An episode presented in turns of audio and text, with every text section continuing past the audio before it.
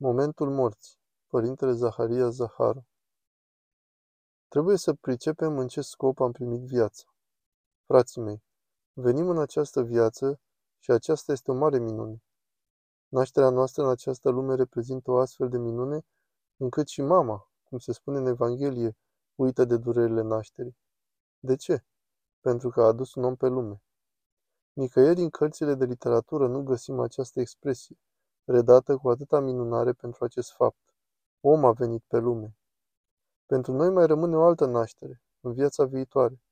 Adică cea mai măreață zi de naștere este ziua când vom muri. Așa cum ne sărbătorim ziua de naștere, cu multă grijă, cu multe planuri, cu mult fast, cu multă distracție, tot astfel ar fi trebuit să ne nevoim ca să sărbătorim și acea zi de naștere, atunci când va veni acea zi mare și sfântă a morții noastre, ca să ne unească de plin cu Duhul lui Dumnezeu, ca să ne putem înfățișa veșnic în prezența persoanei Lui și a bucuriei Domnului nostru. Ziua morții noastre este cea mai sacră zi, cea mai mare zi. Și e păcat faptul că creștinii nu cunosc acest lucru și nu se îngrijesc să se pregătească pentru acea zi. Ne exersăm în toate lucrurile pentru a le învăța. La matematică, fizică, la literatură scriem eseuri, ca să putem deveni scriitori începători la fel și pentru a putea săvârși acest fapt de a ne naște în veșnicie, în acea zi mare, și să o lucrăm într-un mod minunat, astfel încât Dumnezeu să spună, om s-a născut în lumea mea, a intrat în veșnicia mea, în sânele lui Avraam, în brațele mele, în îmbrățișarea mea.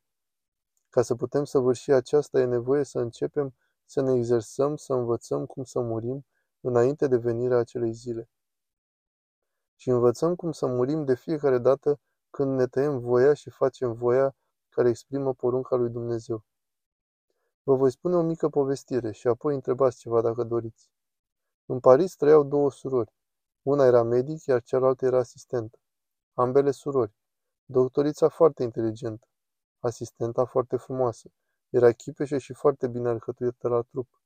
Ambele s-au măritat aproape în același timp și au rămas însărcinate, au zămislit în același timp.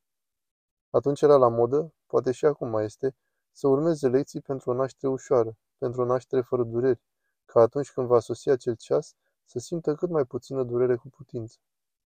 Doctorița, care cunoștea anatomia corpului uman și știa foarte bine teoria, a mers la prima lecție și apoi a spus, nu am nevoie de astfel de lecții, știu eu. Cealaltă, care era mai simplă, a urmat toate cursurile. A sosit și ziua nașterii pentru amândouă. Doctorița, cu toate cunoștințele și teoriile ei, a uitat tot ce știa din prima clipă a durerii și a născut cu multe dureri. Cealaltă, simplă fiind, care urmase cu credincioșie exercițiile acelea, a născut fără prea mare durere. Această povestire ne învață exact ceea ce voiam să spunem mai devreme. Trebuie să ne nevoim, dacă vrem să facem cât mai puțin dureroasă cu putință nașterea noastră în veșnicie, în cealaltă viață. Și să intrăm cu adevărat în acea zi în sărbătoarea iubirii cerului, în sărbătoarea iubirii lui Dumnezeu și să avem bucurie veșnică. Și singurul mod de a urma această cale este împlinirea poruncilor Domnului. Lumină sunt poruncile tale pe pământ, după cum se spune în psalm.